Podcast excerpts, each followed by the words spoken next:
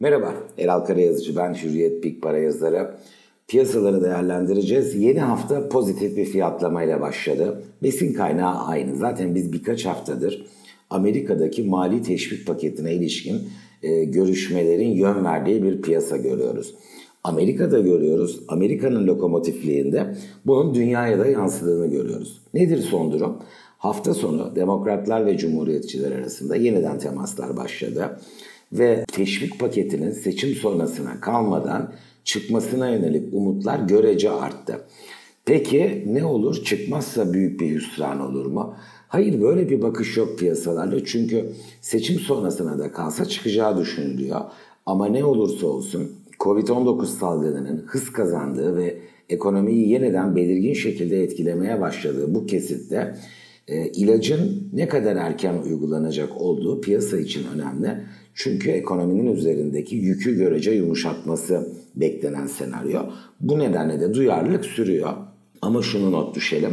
Haftanın içinde e, bu e, paketin seçim sonrasına kalacağına işaret eden bir haber akışıyla karşılaşırsak elbette negatif etkisi olacaktır. Fakat bunun ölçülü kalacağını e, düşünüyorum.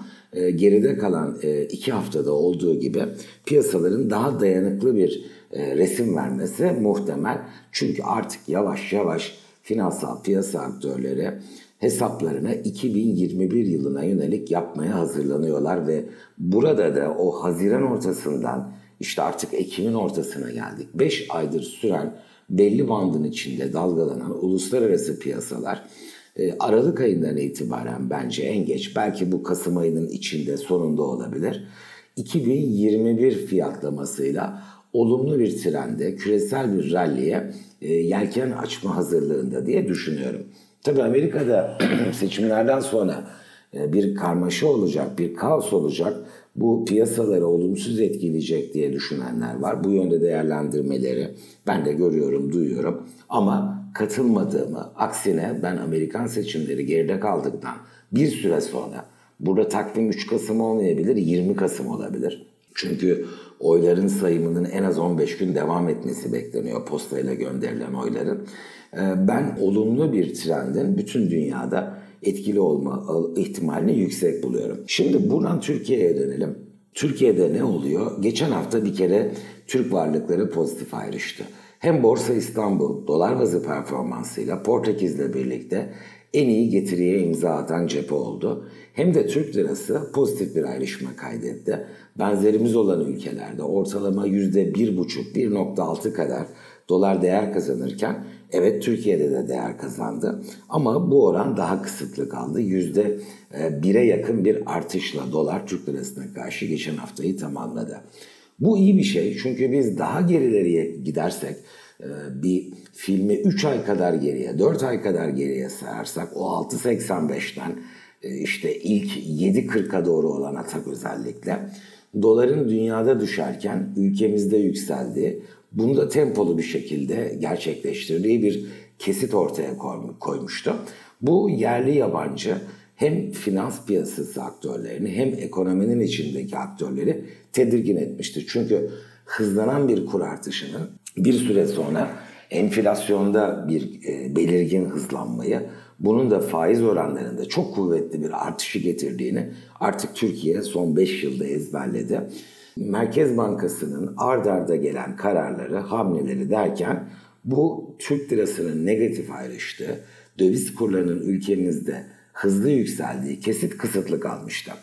Sadece geçen hafta değil, ben hemen hemen 6 haftadır Türk lirasının dünya ile paralel hareket etme kabiliyetini kazandığını görüyorum. Bu da zaten Türkiye risk primine gösteren o CDS'lerin 520 bas puana kadar geri gelmesiyle aslında taçlanmış oldu. Bu anlamda da en azından kısa vade Ocak sonuna kadar olan kesitte Türk lirasının dünyaya paralel seyrini sürdürme şansının ben yüksek olduğunu, herhangi bir yeni negatif ayrışma yaşanması olasılığının e, düşük olduğunu düşündüğümü paylaşmalıyım. Ya borsa biz dinlene dinlene pozitif ayrışmalar yaşıyor. Evet biz geçen hafta Borsa İstanbul'un pozitif ayrıştığını gördük. Fakat Ekim ayının ilk bölümünde geçen haftadan önceki 7 işlem gününde de negatif ayrışma olduğunu görmüştük. Ama yine bir bütün halinde bakarsak tıpkı Türk lirası gibi son iki aydır e, Borsa İstanbul'da bir negatif ayrışma yok. Hatta aksine BIST TL'den daha iyi bu anlamda. Küçük küçük e, geri dönüşlerle birlikte netinde pozitif ayrışmakta olduğunu rahatlıkla söyleyebiliriz. E, bu trendde de ben çok büyük bir değişiklik olacağını e, görünen gelecekte bunu özellikle Ocak sonuna kadar olan kesit adına söylüyorum. Borsa İstanbul'un negatif ayrışacağı bir fiyatlamanın gerçekleşeceğini pek zannetmiyorum. Hangi varsayımla? Var olan bilgi setiyle elbette. E, bu haftaya dönersek 22 Ekim Perşembe Merkez Bankası toplantısı şüphesiz etkili olacak. Herkes e, önemsiyor burada alınacak kararları, uygulanacak politikaları ve ortak payda şu, Türkiye enflasyonun hızlanmasına izin vermeyeceğini hangi tonda, hangi iddiayla, hangi kararlılıkla gösterirse bu Türkiye piyasaları adına bu ölçüde pozitif olur gibi bir tema var. Bu pencereden bakarak kararı ve sonuçlarını da hep birlikte göreceğiz.